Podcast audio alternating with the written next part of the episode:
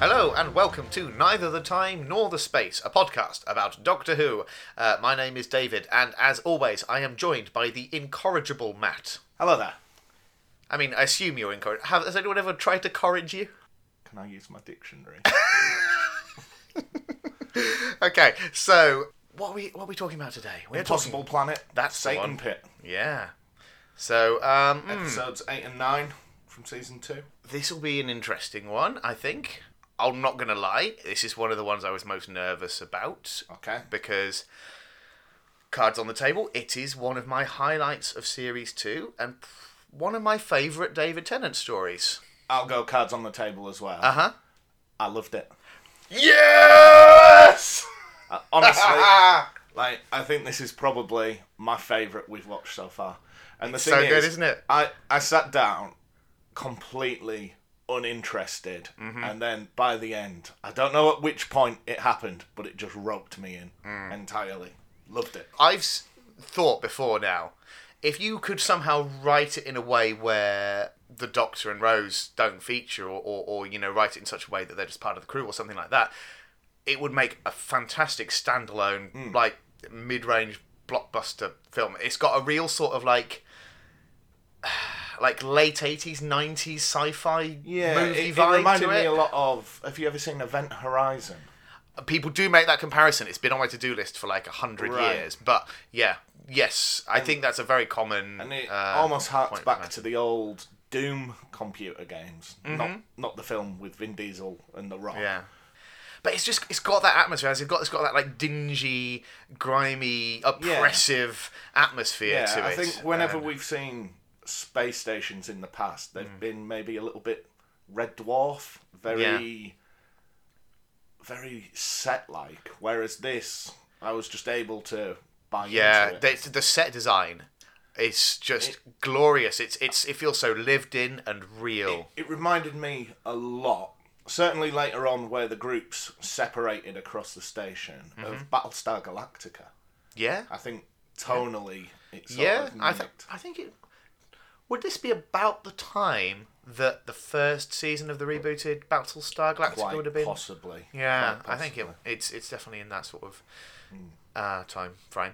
Uh, anyway, we're getting sidetracked already, and we've uh, not even uh, started Yeah, to discuss uh, it. So I- yeah, I, really enjoyed this. ah, really brilliant. So enjoyed this is going to be like a just- just a hour long love fest. Hopefully, hopefully. I Fantastic. can't. In in fact, there's one part that I didn't enjoy. It, right. I didn't enjoy it enough for it to ruin. Mm-hmm. But we'll cross that bridge when we get to it. Cool. Okay. Well, let's get stuck in, shall we? Okay, so it begins with the TARDIS appears, and the Doctor says that the TARDIS is unwell. Yeah, It's, it's, it's not had a good run recently. It's, It's died. It's been poorly. maybe maybe that's just. A, s- I mean, at first you might think anyway that it's a sign of just having come back from a parallel universe. it's, possibly, yeah, it's just feeling a bit worse for wear. But anyway, I like I like the the effect that because they basically they take the normal TARDIS noise and they kind of distort it, make it a bit more stuttery, and so you really it's it's funny how you've gotten so used to that sound already. That just manipulating it like that, you're like, oh yeah, it does sound a Yes. bit peaky, doesn't it? And it turns out they're on Sanctuary Base, Yeah. which is a deep space colony. Yeah, and, it's it's almost like an IKEA um, Um, Yes. space station. Yeah, I think they say that it's built in sort of podules, Yeah. like flat pack furniture. Yes. Yeah. And there's this rumbling noise in the background, and the Doctor says, "Well, this must be a drilling facility." yes. He knows straight away. And then Rose just points out on the wall, just written, "Welcome to Hell." Yeah. You know, and the, the good mood and the good humour they sort of have up until this point just disappears. Well, I don't know because you you could almost you could be like, oh, is that just like the crew of this s- station just having a bit of fun because they're like out in the middle of nowhere and Mm. you think may- maybe that, but then also you're like, no, no this is bad. and then the next part is one of the things I think that made me enjoy this episode. Mm-hmm. Because underneath that, there's writing and runes that the Doctor can't comprehend. He says Yeah. it's impossibly old. And I think that adds to this episode because Oh, yeah. every other episode, the Doctor there's basically no problem he can't solve. He knows everything. Yeah, Yeah. his knowledge can overcome any problems. He's got the sonic screwdriver. He's got the Mm-hmm. TARDIS. So the fact that even he is sort of dumbstruck by this Yeah. really Yeah. lends itself well. To Oh the yeah. episode. Already we have like a real sense of mystery on our hands yes. in a way that we often don't. So And yeah. then added to that is the door opens.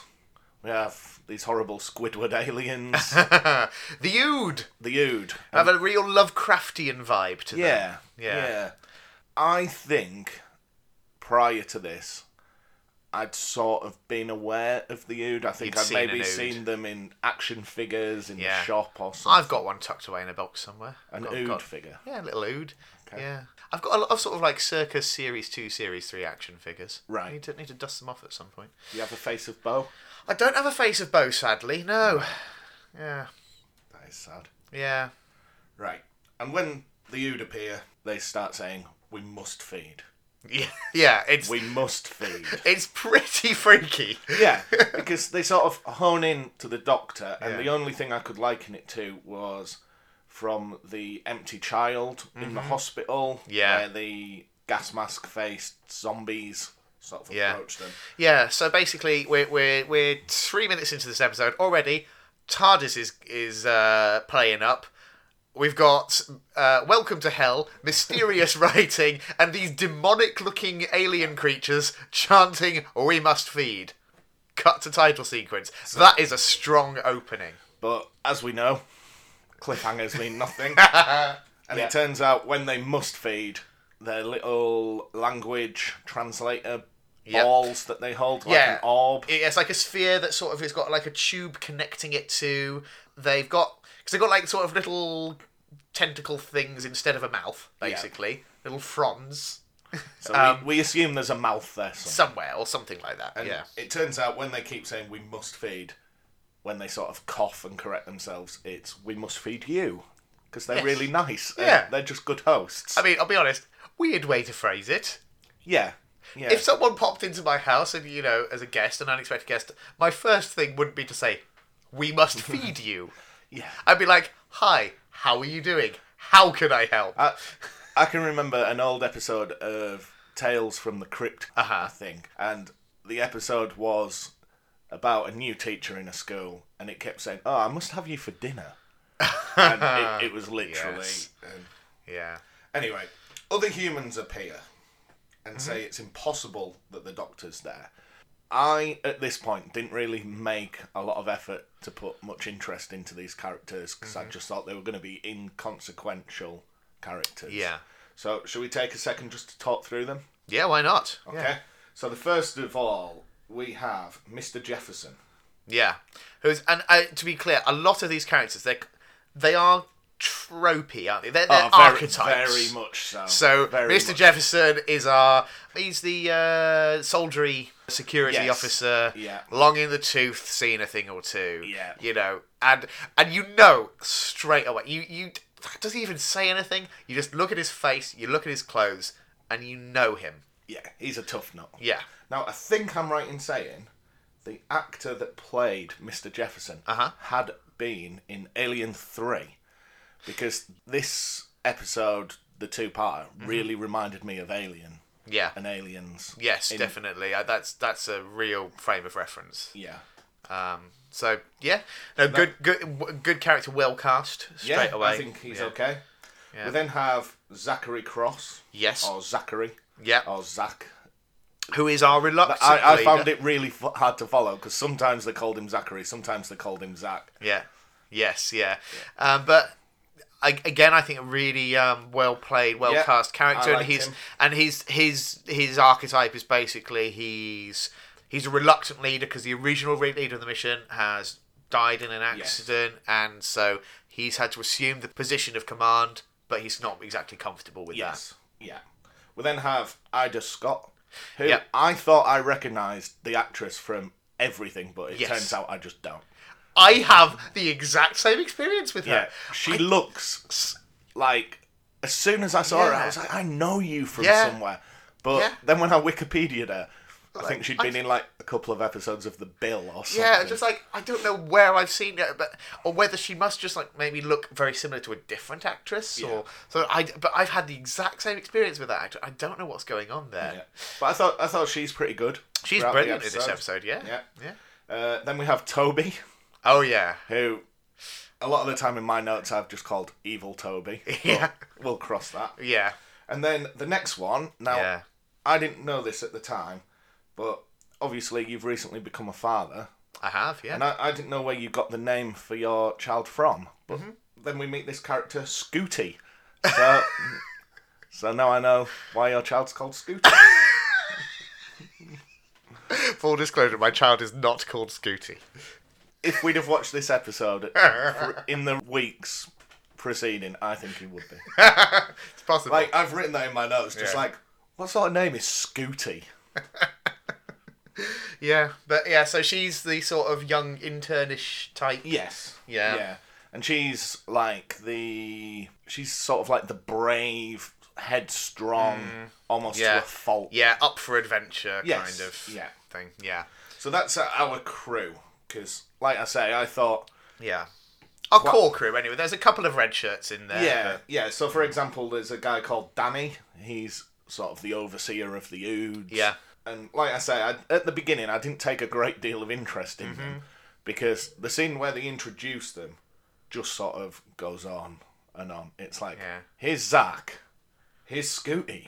And I was just like, I don't care. Yeah. But as it proceeds, you And- become more Yes, interested. in it. absolutely. And uh, to be clear, when they're introducing themselves, they are all just staggered. They cannot believe that the Doctor and Rose are there. Like, obviously, they always turn up unannounced. That's you know Yeah. that's part of it. But they But- seem to think it's just beyond their comprehension that anyone could be turning up unannounced. It's literally impossible. yeah, So, following these sort of introductions, they're interrupted by some sort of quake. yeah, I was unsure whether it was an earthquake from Mm-hmm. the drilling or the storm in outer space. It seems to be Yeah. a bit of a combination of the two. Oh, um, w- well, they do later explain it. It's, I think it's, I think it's specifically just uh, to do with the nature of the planet that they're Yeah. on, but which which isn't quite revealed yet, is it? No. So No. we'll get there. So, the planet they're on doesn't have a name, and Mm-hmm. they even say, How could it have a name? Again, because I wasn't that interested in the characters, I've just put Toby comes across as a bit of a knob. Oh, he does, doesn't he? Yeah, Yeah. right from the get go. Yeah, he's got this kind of know-it-all vibe. He's he doesn't look like someone who'd be easy to get along with. I wouldn't want him on my mission to the No. dark unknowns No. of space. No, you wouldn't leave him a positive customer review. Nah. From there, it's explained that they're just outside of a black hole, Uh huh. but the planet doesn't move towards it. You get this scene where you see space debris. Yeah, they like open up the sort of the top of the sanctuary base. Presumably, there's like a a um, a glass, uh, like a tough glass um, Mm-hmm.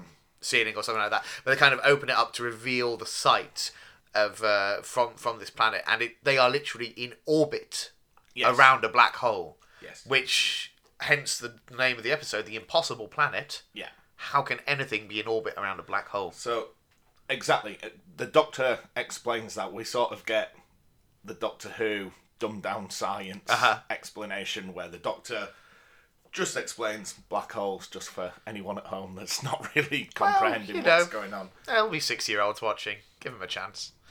And whilst this is going on, Toby's tidying up and Mm-hmm. he hears a little voice that just sort of whispers Toby. Toby. Yeah, it's Now- fairly ominous. Yeah. Now, uh, interestingly, I've I because I've been crap at making notes. Um, I can't remember the name of the actor right now because I, I didn't look it up. But um, he originally voiced another sort of sinister uh, Doctor Who villain, Sutek, Okay. from the episode "The Pyramids of Mars." So I think is that Gabriel Wolf? That's the one. Yes, Gabriel Gabriel, Wolf. Yeah. So um, So that's classic Doctor yeah, Who. that's a classic Doctor Who So we've got voice an- actor returning. right. to do a not not identical but similar in that he's just like he's very good at but uh, portraying these sort of ominous, powerful, Yeah. villainous figures. So yeah, So we have Toby. thanks for that. we, we have what's called a gravity funnel that sort of keeps the planet where it should be. Yes. But also can attract incoming spaceships to the planet rather than the black hole. Yeah, basically, it, you've got this one narrow eh, corridor, basically, by Yes. which spaceships can enter and leave the planet's surface. Um, if you tried to come at it from a different angle, you'd presumably get sucked straight into the black, hole. Right. And we get an explanation of the Ood here from Danny. They are a slave race. They're almost like cattle, but hybrid, more useful. Yes, yeah, they've they were sort of like t- v- like vaguely telepathic, um, which is why I think they have the voice translator things because Yes. uh, between themselves they would just communicate telepathically. Yeah. and he says they kind of that they, they they live to serve basically all they want to do is is help others so the humans have decided to take advantage of that Yeah. it's a bit fucked up isn't it Yeah, and it, it sort of plays on Rose's sort of character Mm. because obviously she's in past episodes rejected the notion of slavery and Yeah, stood up yeah. for the innocents, but when it's sort of the will of the slave to be a slave, yeah she doesn't really know where to stand. yeah it's i mean it certainly complicates things doesn't it Yes. yeah So we find out the reason they're on this planet is that it's impossible to generate enough power for this gravity funnel, but the power source for it is 10 miles below. So the reason that they're on this planet is almost like a discovery yes venture. They're, Yeah. they're trying to see what this power source is. yeah they want to they just they want to know how it can be that this planet exists Yes. basically Yeah. it's it's beyond human understanding of science and therefore very much worthy of investigation Yeah, albeit because uh, the you know, power it's a dangerous source mission is over 90 stats on the blazon scale. So it is. Those are surely some words. yeah, it's not obviously working in the field of science. It's not a scale I'm familiar with, so I did a bit of googling. And do you want to know what the links were? Were they all Doctor Who? They were all just Doctor Who quote pages Yeah. and basically Reddit forums where people are saying, "Is this a real thing?" you know, but Yeah, it's like no. it's the equivalent of doing like the Kessel Run in is it twelve parsecs? yeah, exactly. It's, It's, it's, just nothing. Yeah. gibberish. yeah, So the Doctor is worried if they harness this power source, Yeah. it could start a war. I think they say it's going to be used to better mankind's existence and space exploration. The Doctor almost immediately is concerned it will be weaponized. Well, I mean, this is the age-old story of humanity, isn't isn't it? People discover or develop new technologies, new scientific Yes. principles, and some people will take it as an opportunity to um, advance humanity in positive ways. Some will figure out ways to kill other human beings with it, Hmm. and I think that's that's a kind of inescapable fact of human existence. Um, so yeah, fun. Hmm. Right. At this point, they're sort of looking over the damage to the base from the storm, and the Doctor realizes the TARDIS was in part of the base that was destroyed. And as it's fallen Yeah. from its position into the planet because Yeah. of this huge mining colony, the drill is going to hit and destroy it. Pr- Quite possibly, yeah. Yeah. Okay. So ba- basically, wi- the TARDIS is, for all we know, gone for good, and the Doctor, uh, uh, uh, David Tennant, plays it so well. You really feel his loss. So there's there's something I, I wanted to raise. Yeah. Is the tone of series two Yeah. has been one based on the n- sort of developing friendship of Rose and the Yeah. Doctor, Yeah. Mm-hmm. almost to a romantic element. And you know, I think we've described it as sort of the honeymoon period Yeah, of their yeah. friendship. Yeah. The Doctor at this point says that the TARDIS is the only thing he has, Yeah. so he's dismissing that. Well, it depends how you. Dec- I, maybe he just means is the only. I read it more as just the only physical thing, because he doesn't view. So rather than a relationship, a relationship isn't a thing. Right. Can't So you mean in hold terms it. of Oh, I didn't just yeah, material yeah. It's like it is possession? one material possession is this TARDIS, and without that, he is. Imagine it, it, it would be the same as someone's house burning down, Yeah. or something. You know, it's like it's it's it's everything he is, Mm-hmm. essentially. following that, Rose and the Doctor sort of accept that this is happening. Yeah. and try to. They anyway, yeah. almost assimilate themselves into the crew. Yeah. So they're given duties. We Yeah. get a scene where everyone on board is working, yeah. and there's a bit of music playing. Is this where they have the conversation about like you know what are they going to do if, Mm. beyond it, and you know saying like, well, after this, I guess we can they can take us back to the planet and we have to settle down, get a job, like Yeah. i- i- and and uh, Rose even sort of says, you know, oh, we could you know get a house, it could be the, the the same house, you know, kind of implying yeah, you know that their relationship it again could is could continue, developing. yeah. So whilst they're working, the music cuts out, and a voice, the same voice from earlier, says, "Toby, I can see you." Toby. Toby Yeah, always assumes that it's the character of Danny he does. playing pranks on him. Yeah. Danny is the head of ethics on board, so straight He away, is. Yeah. if he's either miscast in that role, or every time we've met him, he's quite straight laced, down the line kind of guy. I don't know. I get a- an because he's quite young, Danny, Yeah. and I get this feeling that he's kind of like this might be his first gig out of uni or whatever. I think possibly he's you know he's gotten his degree in ethics, used that to wangle a job as basically, for a better of a term, ood wrangler. Yeah, That's essentially his role. yeah, Which presumably that they hire someone with you know and give it the, a title related to ethics because there is something deeply unethical No, about absolutely. keeping ood, and so I don't know. I get a sense from that he he would if anyone was going to be the prankster on on that station, I actually think it would be Danny.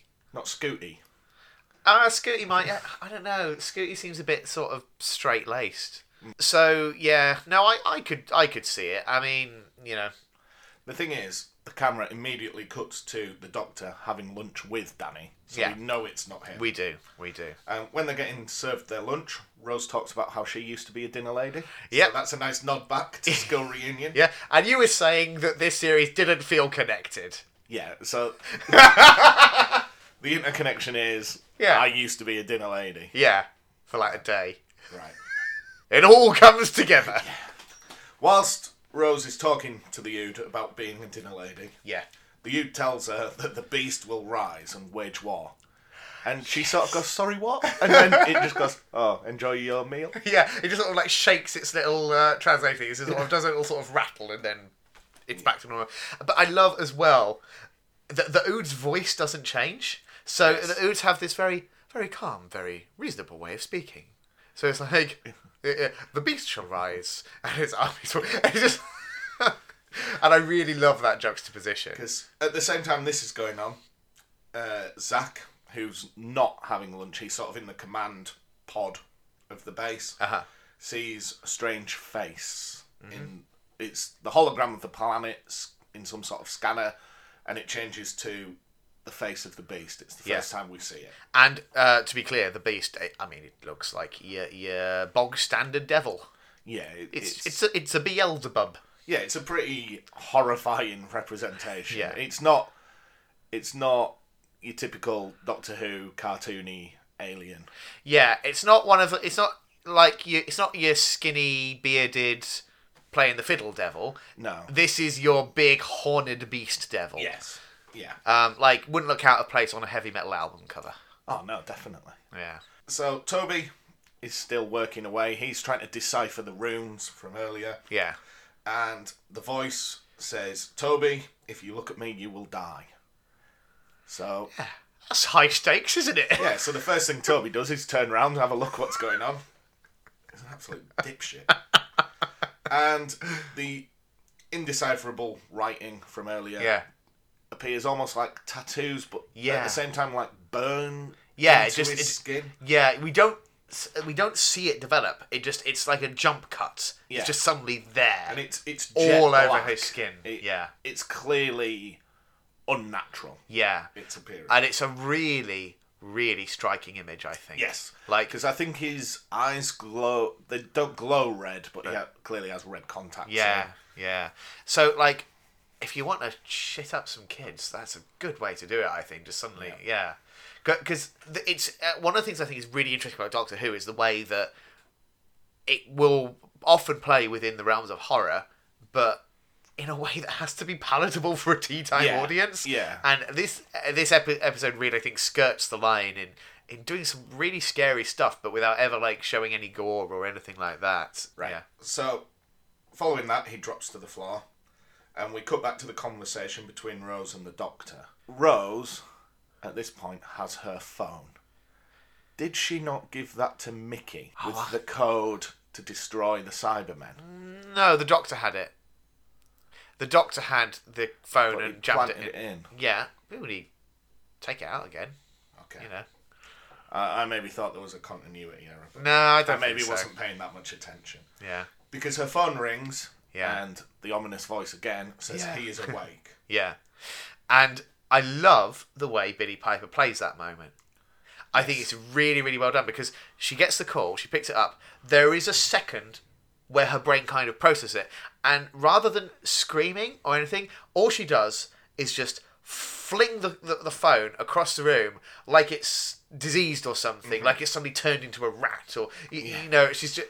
And I, th- I think it's just a brilliant, subtle bit of acting because it would be very easy to overplay that moment, but it's just you know it really um, enhances the jarring nature yeah. of it. Rather than it being like goofy, yeah, it's done pretty well. yeah, So, Danny, the ethics man, at this point explained the Oods are all empaths, telepathic, yeah, and they're quickly taken over.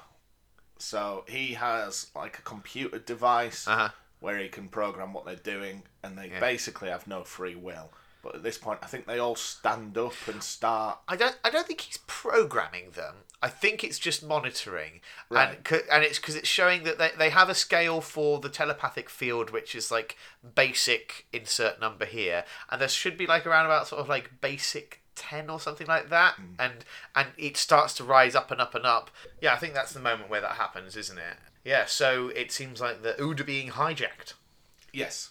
And elsewhere on the ship, Scooty starts to realise someone's outside the airlock Hmm. without a spacesuit.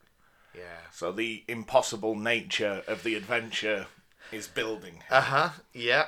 And um, do we see that it's who it is at that moment? we yeah. see it's evil Toby. Yeah. Writing So- all over his face. Yeah, so And- it's not Toby in his normal human self because he's quite good at hiding this sort of possession Yeah. element. But Scooty sees him in all his glory, for want Yeah. of a better term. And he's got this like insane grin on his face. Yes, And he's like beckoning forward with his hand, for her like to come out. to come to come outside and join him. She seems tempted to do so. I think possibly it's almost like a uh, mind control Yes. situation, or at least like, uh, or, or like a weak form of mind control where she's all where she's kind of fighting it internally. I think. Would you say? I, I think so. It- Yeah. it's almost as though, again, the way I read it was her sort of adventurous nature. Yeah. If he's out there, I could be Yeah, out there. exactly. So he's always pl- subconsciously playing on Yeah. that. Yeah, and I want to shout out to Murray Gold, the composer, for his uh, work on the soundtrack in this moment. You've got this just solo cello melody Yes. playing, and it's so haunting and so effective in that moment. This quiet, Hmm. melancholy, still sound. w- ah, I- it's such a good moment. so, just as Scooty acknowledges that this is all absolutely insane, Yes. Toby shatters the glass using some sort of telekinesis. Yeah. He almost, I think he clenches his fist. Yeah, and it just the whole glass window just s- Shatters. smithereens. Yeah. yeah, Which, of course, yeah. sucks Scooty out into the nothingness of space. R.I.P. Scooty. Yeah, But in loving tribute to the character of Scooty, you've named your firstborn. right. yeah, So, following this damage, further damage Yeah. to the space base, everyone starts to retreat into s- the living quarters. That seems to be sort of the only bit not damaged. And Scooty's biochip appears to be okay. yes, Her biochip is okay, but she is not. yeah. because yeah. we look up through the glass ceiling Mm-hmm. that we saw earlier, and she's just sort of laid on Floating. top of it. And I don't it's think she's quite even laid on top. I think she's floating in space. yeah, but It, it's quite harrowing because normally there's the trope of if you're cast into the void of space, you freeze. But actually, she's just there as a corpse. Mm-hmm. Yeah, floating. just floating, and it's it's like it's it's haunting. In another context, it could almost be beautiful, Yeah. but it's just really really sad. Yeah. And and I think Ida at the moment makes the point at the moment that she's like nineteen or something. Yeah. yeah. Yeah. She's like she was the youngest member of the crew, and yeah. So it's it just it further highlights the tragic nature yes. of it. Um, But as they see her pass into the black hole, Mm. at that exact moment, the drilling stops. They've reached the power source. And the doctor tells Mr. Jefferson he will be Yeah. joining Ida going down. yeah. I, I think they do call it the pit at this point. But I don't certainly know. the they don't shaft. know. It's the sh- it's the shaft. The, the pit comes later. Right. Um. Yeah. Because obviously this is his best shot at retrieving the TARDIS. Because Yes. when when there was the earthquake and it got sucked under, Yeah. this is his only chance of finding it. So as he's going down, they put on almost like spacesuits, but they're like Yeah. hazmat suits. Yeah. And the rose gives the doctor a little kiss on his helmet. Yeah. So Uh, don't- poor, poor choice of words. there. But, um, she she kisses the hazmat helmet that Yes. the doctor will be wearing. yeah. Yeah. yeah. Just want to clarify that this is a family show. Yeah. so we get a tense montage as they're descending down Yeah. into a huge cavern with sculpted walls and clearly signs of civilization. at Yes. some point. Yeah. I, and again, this to me, again, I get Lovecraft vibes from that. Yes. Yeah. you're, you're absolutely. discovering this ancient remnants of, a, of an unknown civilization, an alien civilization. Yeah. And it all ties into this impossible, that sort Um, Yeah. of the reoccurring theme. It shouldn't be there. Yeah. There's no reason, nobody knows why it's there. It just is. Yeah. And when they get to the bottom, it's at this point the doctor finds what he calls a giant trapdoor. Yes, it's like this ornate um, circular metal Yeah. structure, and, it, and yeah, it's like it's covered in the the same sort of old ancient writing that we've seen Yeah. on the walls and on Toby and. To- Toby, whether he's been evil, Toby, or not at the moment, realizes he's deciphered some of this writing and it just says the beast will rise. Yeah, I, I get the feeling that because it's ambiguous, isn't it, with, with, with Toby, like whether Yeah. whether it's fully left him or or not. Yes. and, and he's he at this stage. I, I think this is the point where he almost seems to start acting like like a drug addict or something. Hmm. I kind of get that, that that vibe from his from his physicality. Yeah. like when the beast isn't present within him, it's almost like he's not Leaves him in a weakened state. yeah, doesn't so he's it? like not functioning without it. Right. Yeah. So, evil Toby then possesses the Ood and says they're now called the Legion of the Beast. Uh huh. And Beast, at this point, is hinted that it's Satan. yeah. And I, I struggled with that at Yeah. the beginning. I just thought, what is going on? But then that's such an interesting hook Yeah. that I bought into it. Yeah, it's like we're, we're, we're halfway through series two and they're literally doing Satan. Yeah. Yeah, it's just Yeah. like, what what is this show doing? Yeah. So, the, the trapdoor opens. yes. And as soon as it does, for the first time, the planet begins to move. yeah. So all the mechanisms Yeah. for holding the planet in place Yeah. start to fail. And, And it just feels like everything is just happening at once. This is all coming thick and Yes. fast. We've got, Yeah. So, so Toby's walking around all possessed now because I think as am I right in thinking the, the, the writing's back and Yes. and so like he's freaking out the other crew members. The Ood are on the rise. It, everything is just sort of like colliding into each other. yeah. yeah, And the episode ends with the pit opening yeah. and of the voice saying, I am free. Yeah. And then we get the titles. So So the end of the episode and interesting cliffhanger. Yeah, definitely. I was quite keen to see what was coming because Yeah. normally there will be some sort of hint. So if we think back to Parting of the Ways, Bad Wolf, Yeah, the first episode ended with it just saying, "Oh, by the way, it's the Daleks." yeah, And same with Rise of the Cybermen, Age of Steel. It ends and we see the villain. Yeah. But here we've still not, other than the flashing face and Yeah, the hologram, yeah. we've still not seen the, the beast. Yeah. villain. So we don't know if face that him. is just. Uh, We don't know if that's just this this entity playing tricks on people. Yeah. We don't know whether there's, you know, what we're going to get. Yeah. So a really really strong first part to Yeah. the story. really enjoyed it. Like Yeah. Mm. I say, I went in skeptical, as I always do, but it won me over. Yeah. Okay? Right, so into the second part then Mm-hmm. the Satan Pit. Yeah. From the 10th of June 2006. Right. Does that bear any relevance to you? I'm trying to think. Um, not really. The reason, when I did some Googling, Uh huh. the reason this episode aired at this time was it's the first Saturday following the 6th of the 6th, 2006. So we've got Number of the Beast. That's really cool. Yep. Do you know what you were doing at the time? Would I have wrapped up for the year at uh, uni? Possibly. Yeah. Because this is probably the first time we've asked that question where I know where I was. Oh, where were Because you? when I googled this episode, Yeah. apparently it had really low viewer figures ah. because it coincided with England's first game in the 2006 World Cup. Ah, yes. Well, I we- certainly wouldn't have been watching that. And apparently we were in the midst of some sort of national heat wave. Right. So everyone was outside. So apparently Yeah. this got really low viewership figures, Yeah, which it's is a a shame, shame because yeah. I really liked it. Yeah.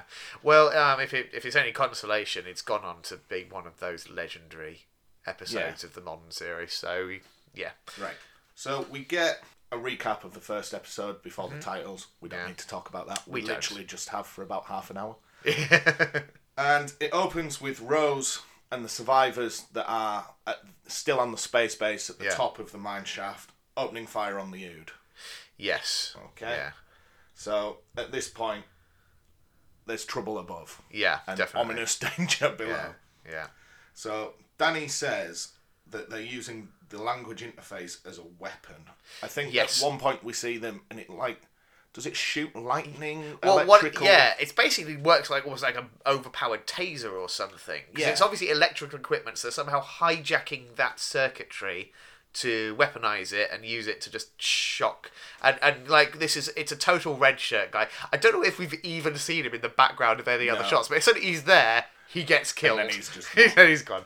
Um, Um, But yeah. Rose gets communication from the doctor. Yes. They thought they'd sort of lost touch, and obviously Rose began to panic somewhat. Uh-huh. I think her initial panic that she was going to be left on the base with the doctor was one thing, but the idea of being trapped there without him yeah, is another. yeah. Especially when you got Ood on the rampage. Exactly. So the doctor down below says that he's opened the prison when he's opened Yeah. this metal pit, Yeah. but he hasn't opened the cell. And he's unwilling to dismiss the idea that this could be Satan trapped in this pit. Yeah. He retreats away from the pit and up above. So is this? I wonder if this is the point.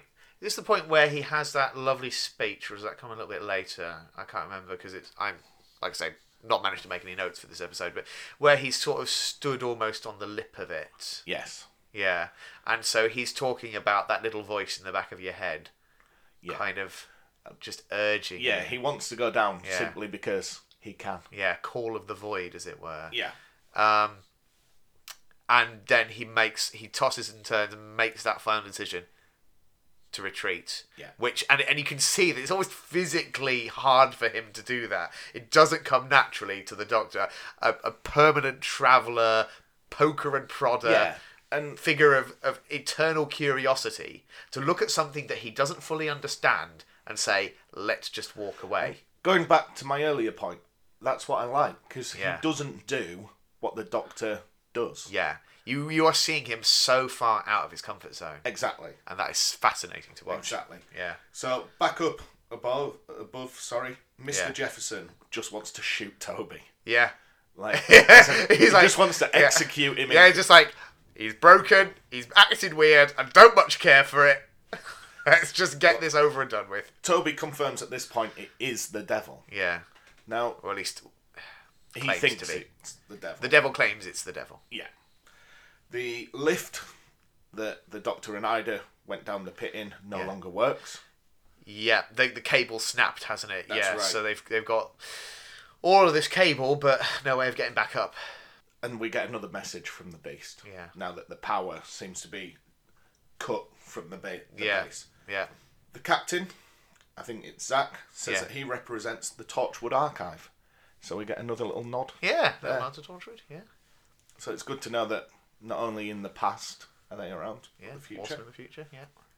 And the doctor asks this beast in front of him, if you are the beast, which one are you? So I think he cites different ones from different cultures. Yeah, different religions, different aliens. And- um, the beast just says, I'm all of them. I'm all the devils. yeah, like he's the sort of the, the, the, the source of all this mythology. Yes. And he's able to tell the crew all their sins. So he sort of lists them. I think, does he say s- to Ida that she's trying to impress her But Uh, father? run, it says still running away from daddy is the way Yeah. he phrases it. He um for Mr. Jefferson he says um do you think your wife has forgiven you?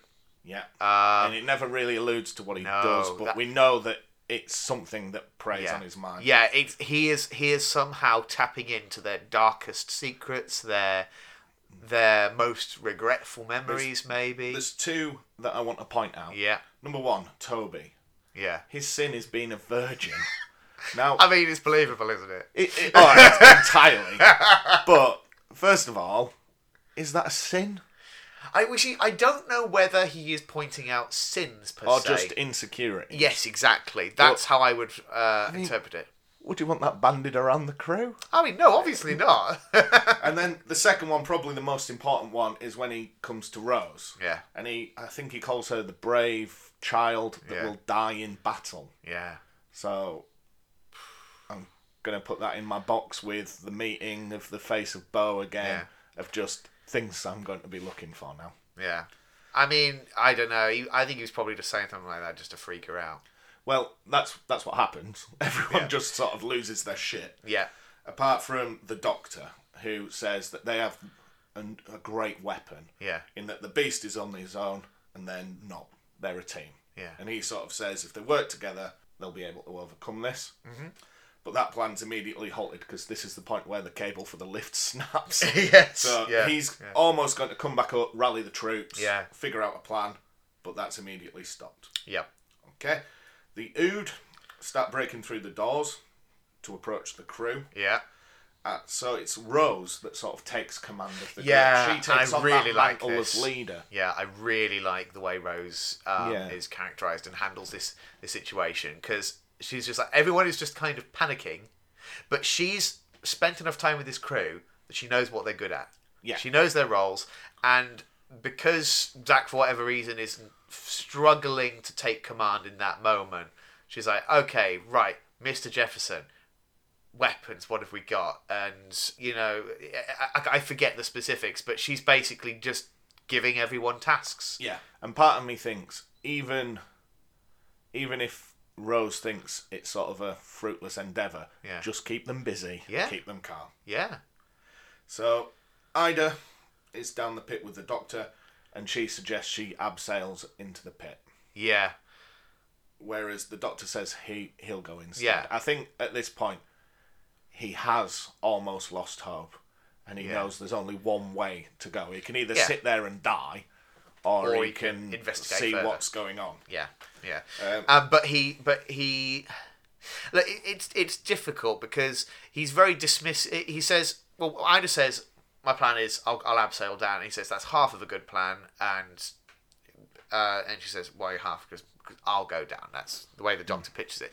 And on the one hand, I'm not too keen on the almost patriarchal quality of that. It's like, you know, no, silly woman, I'll do that. Thank Hmm. Yeah. you very much. But on the other hand, you have to look at it from the perspective of the fact that Ida is more breakable than the doctor.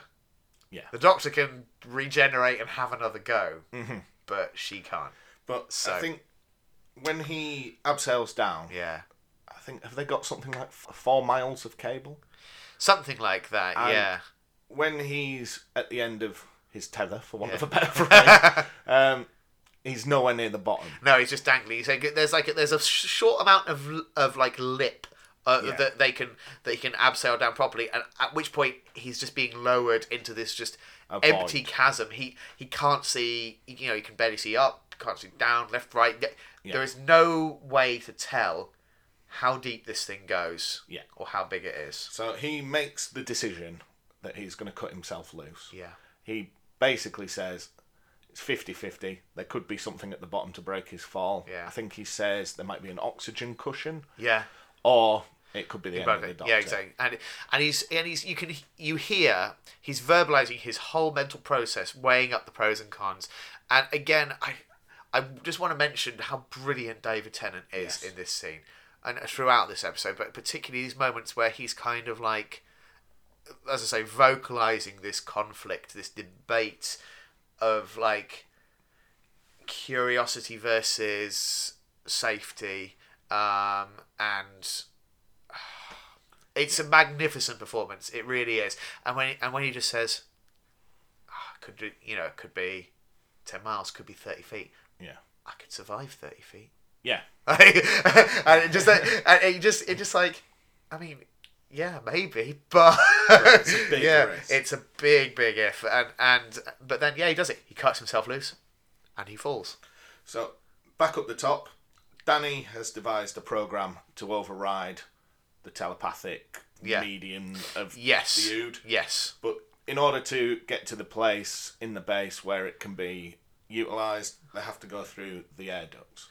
Well, they're not. They're maintenance shafts. Sorry. Yes, because they're, cause they're quite specific. Because um, because uh, Rose says, "Oh, what ventilation shafts?" And, and uh, Jefferson says, "Well, I appreciate the reference, Yeah. but they uh, but there's no air in them." That's right, Yeah. because Zach has to stay up at the top, doesn't he, to Yeah. control which portion has oxygen. Yeah, he- there isn't enough yeah. to. He's basically ventilate the whole he's system. basically exploiting weaknesses within the system to kind of manipulate it to create like a pocket of air. Yes. to that he can carry through with with them through this network of shafts.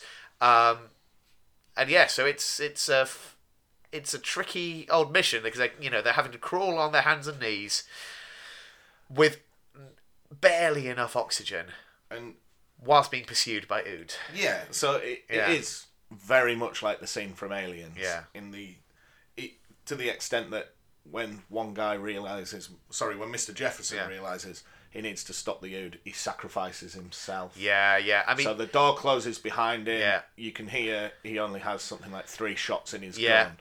He's, he and he, he he hu- keeps the Ood at bay, but he didn't get through. And again, it's look, it's it's a cliche moment, right? But it's played so well that you don't care at all. At least I don't care at all. Yeah. It just you It you works. really feel for it. You, you know, it's it, that whole old soldier, one last hurrah Yeah.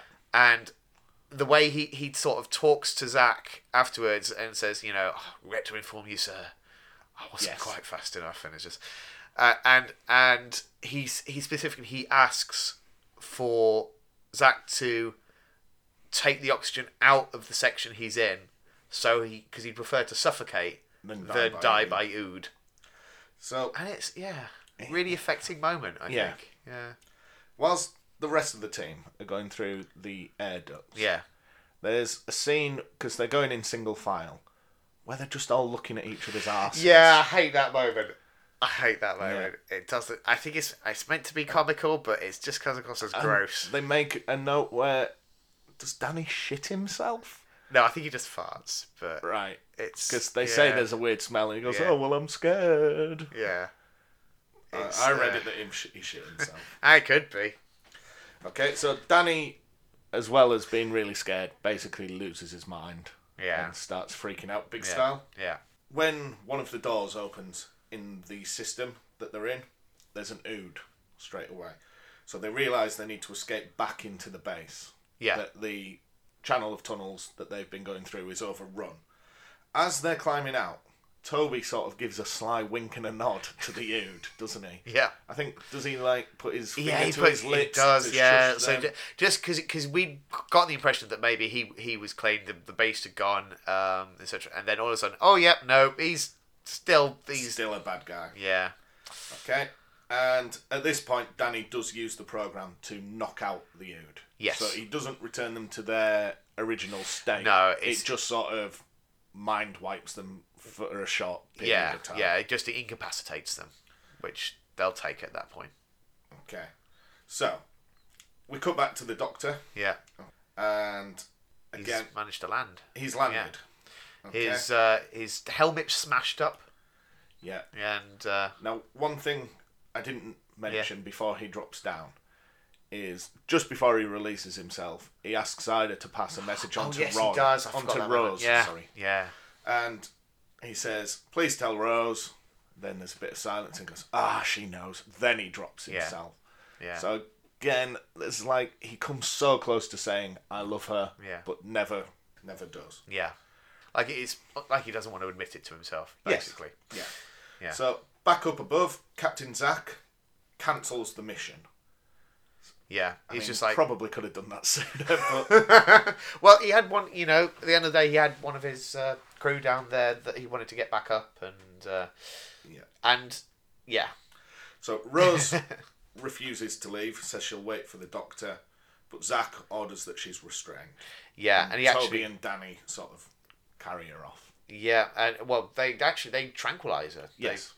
yeah, because it's the only way they're going to get her a- aboard the rocket and out of there. And it seems like you know, it's harsh, but but Zach's justification is just like I've lost too many people already. Yeah. He's not willing to let this innocent girl And die for the sake of If we cut forward a little bit, yeah they board a rocket to leave the planet, yeah and once it's left, Rose threatens to shoot Zach to turn the rocket round yes back to base. yeah And he basically says, Is that what the doctor would want you to do? yeah, which is a, the smart play by Zach, I think. Yes, Like, definitely. Yeah.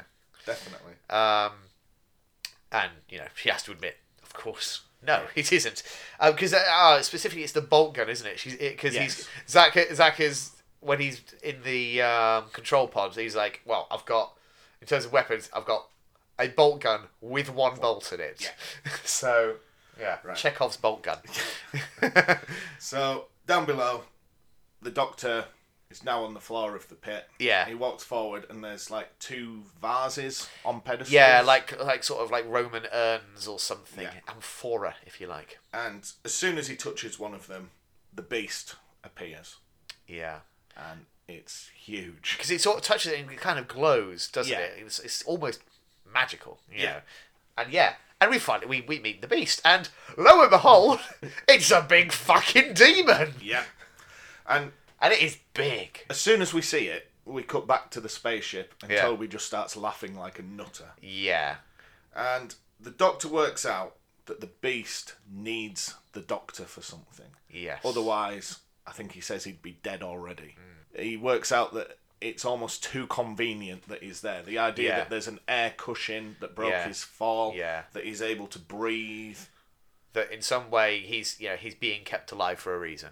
Yeah. Yeah, And he works out that the beast that he's confronted with is the body, yeah, but its intelligence is elsewhere. yes. And this is where everything that's going on Yeah. sort of comes together in the yeah, doctor's I mind. think yeah, and and he he realizes that basically it's so so the beast has been imprisoned. It's literally it's in chains. Yes. in this pit.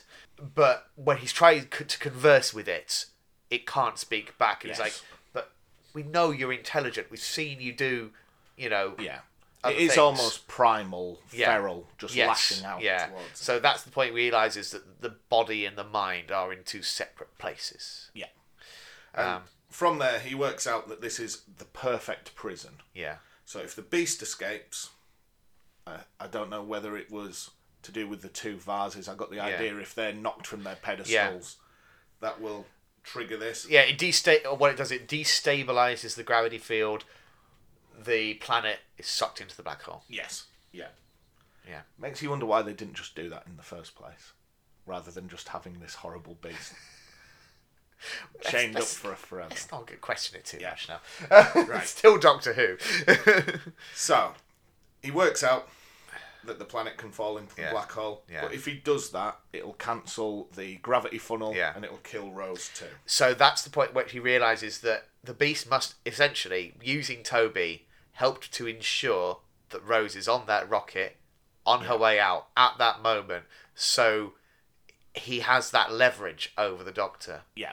He knows that's the doctor's weak point. Yes. Essentially. Yeah. So Rose works out that they've only escaped on this ship because the devil must have wanted them to. Yeah. So the doctor says if he believes in one thing, it's Rose, and he smashes the vase. Yeah. Send it, you know, which triggers the whole process. That planet is now, Yeah. very shortly. Because the doctor says to the devil, You now have your freedom, Yeah. the freedom to die.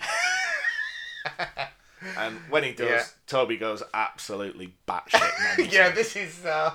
He's freaking out big stuff. Is it almost too much? Like, because this is the point where he's, he's, he's like he's rattling off more more devil speak. Yeah. I think the writing's back on his face, red eyes, and at one point he opens his mouth and flames shoot Yes. out, yeah, I'd almost forgotten that.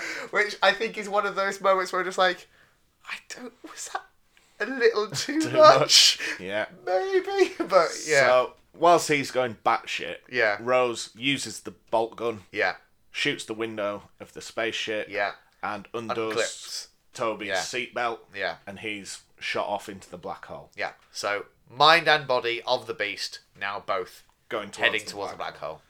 Um, big, big gamble on Rose's part Yeah, because she didn't know that it was a magic rocket ship that could just uh, replace the glass with like a stabilization field or something. I forget exactly what scientific mumbo jumbo they use, but, but at the same time, the only way that the devil could have escaped is if they were really selfish, yeah, and you would hope for the greater good. yeah, they they'd be would willing to sacrifice themselves. Yeah.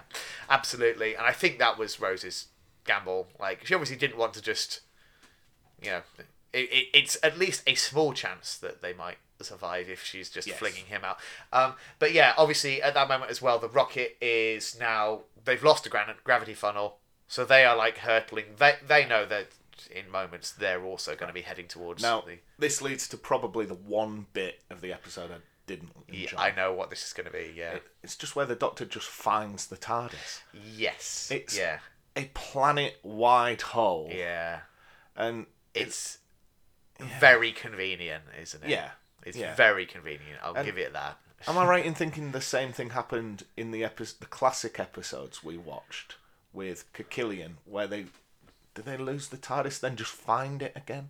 No, that that was just they left it in that um, But- cavern. They knew where. It, But don't was the the rocks don't some rocks fall? I think. Are you thinking like right at the end, the TARDIS falls off a cliff, and that's the Maybe. cliffhanger for. I, I that. might have misremembered that. Yeah. Um, but anyway, no. It. I mean, it's certainly certainly not the first or last time we get a bit of Deus Ex TARDIS. Yeah. In this show. So the TARDIS starts towing away the ship Yeah. and the doctor communicates with the ship and says, "I'll swap you Ida for Rose." Yes, because at this point we'd we'd assumed Ida was dead because she only had enough oxygen to last like an hour or something. Yeah, and, and- she was left at the top of the pit, and I think the doctor does say, you know, she's a little bit oxygen starved. Yeah. She'll wake up in a bit. yeah, yeah. And so yeah, so um, they ma- they they swap it, um, and it's pretty much I guess happily ever after. The the um, is it Rose asking the doctor what actually was it? Yeah. Yeah. So the doctor says that he's never deciphered the right. one. Yeah, He says, if you know everything, you may as well stop, yeah, which is quite nice. That Yeah. lends into his adventurous nature. yeah, And Rose is worried when the devil said that she'll die in battle. yeah, So the doctor just says, "Ah, he was lying. yeah, yeah. I'm not sure he was. I'm going to keep one eye on that." I don't know. The doctor's pretty smart. He'd probably uh, bang on the money there. I would have thought. Um, And then the final part of the episode is the rocket says, "We just have one question: Who are you?" Yeah. And the doctor says, "Oh, we're the stuff of legends." And the title. That's quite a Mm. quite nice. nice. One. ending. Uh, I do want to mention uh, just before that when they when they were questioning like you know what was the beast and the doctor's response to that was, I think we beat it and that's enough for me. Yeah. and that kind of summarizes I, I i love the way this episode handles the whole notion of the beast by never giving a definitive answer Yeah. Yeah. it- it's always ambiguous whether you could be like it's an alien creature it's incredibly powerful and incredibly old um in fact another thing we didn't mention was the fact that it claims to be before time Yes. and the doctor A- and it's can't like comprehend. Yeah, he says that doesn't fit with my rules, Hmm. my understanding of the universe. Uh, that you can have things that are as old as time or outside of time. Yes. but before time doesn't work for him. Hmm. Um, but anyway, so you could have that. You could accept it's like some ancient, almost godlike alien being um, that has become the source of myth and legend See, that's what- propagated throughout the universe. What I really liked was you would assume in the depths of space, yeah, trapping something of that size yeah, would require some sort of futuristic technology. Yeah. But it's all very primitive. So Yeah. it's, you know, how did they trap it? yeah.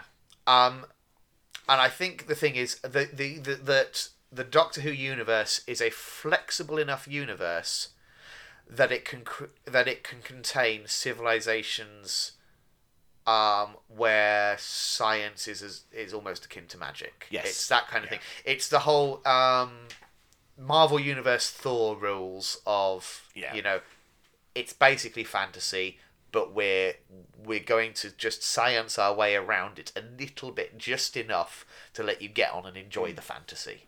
Um, so I think that's basically what's going on there.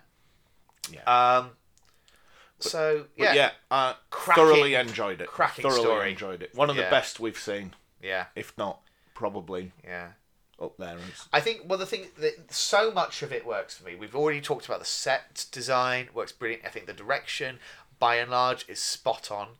A couple of little step ups, like I think for the, the like the discovery of the TARDIS, for example, that happened so quickly and so convenient. I feel like they could they could have shot that differently in a way where it feels a bit more of a discovery, um, which might let you. It literally just drops down Yeah. next to, it, just like oh, there you are, off we go. One one thing I did once I'd finished this Yeah, was up until this point the best episode we've watched in season two.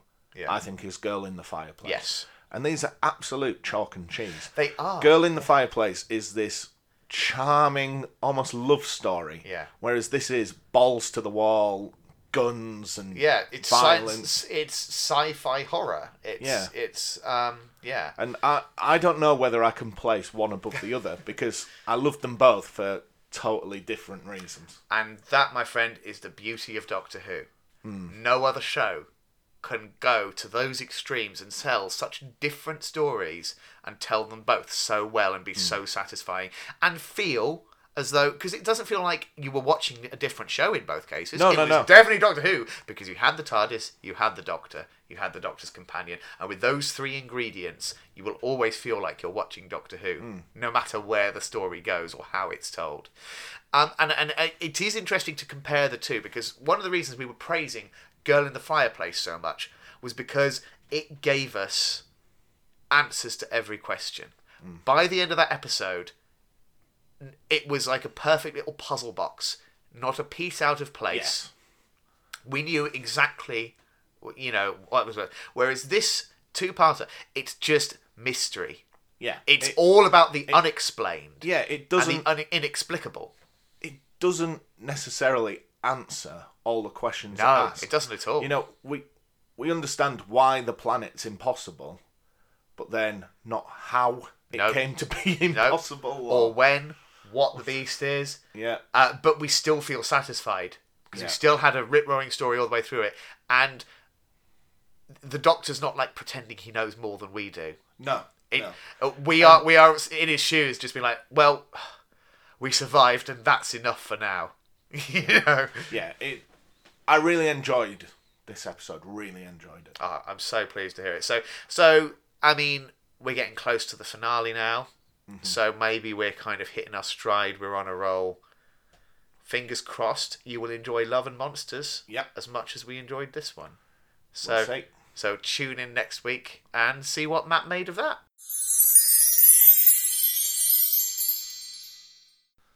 Hi, folks. One thing we just wanted to note before we sign off for this episode is as we mentioned, we're approaching the end of season. So, in our end of season wrap up, we would welcome any questions from you. Our contact details, as always, are time no space pod at gmail.com. Alternatively, over Twitter, we are at time no space pod. Thank you for listening, and we'll see you next week.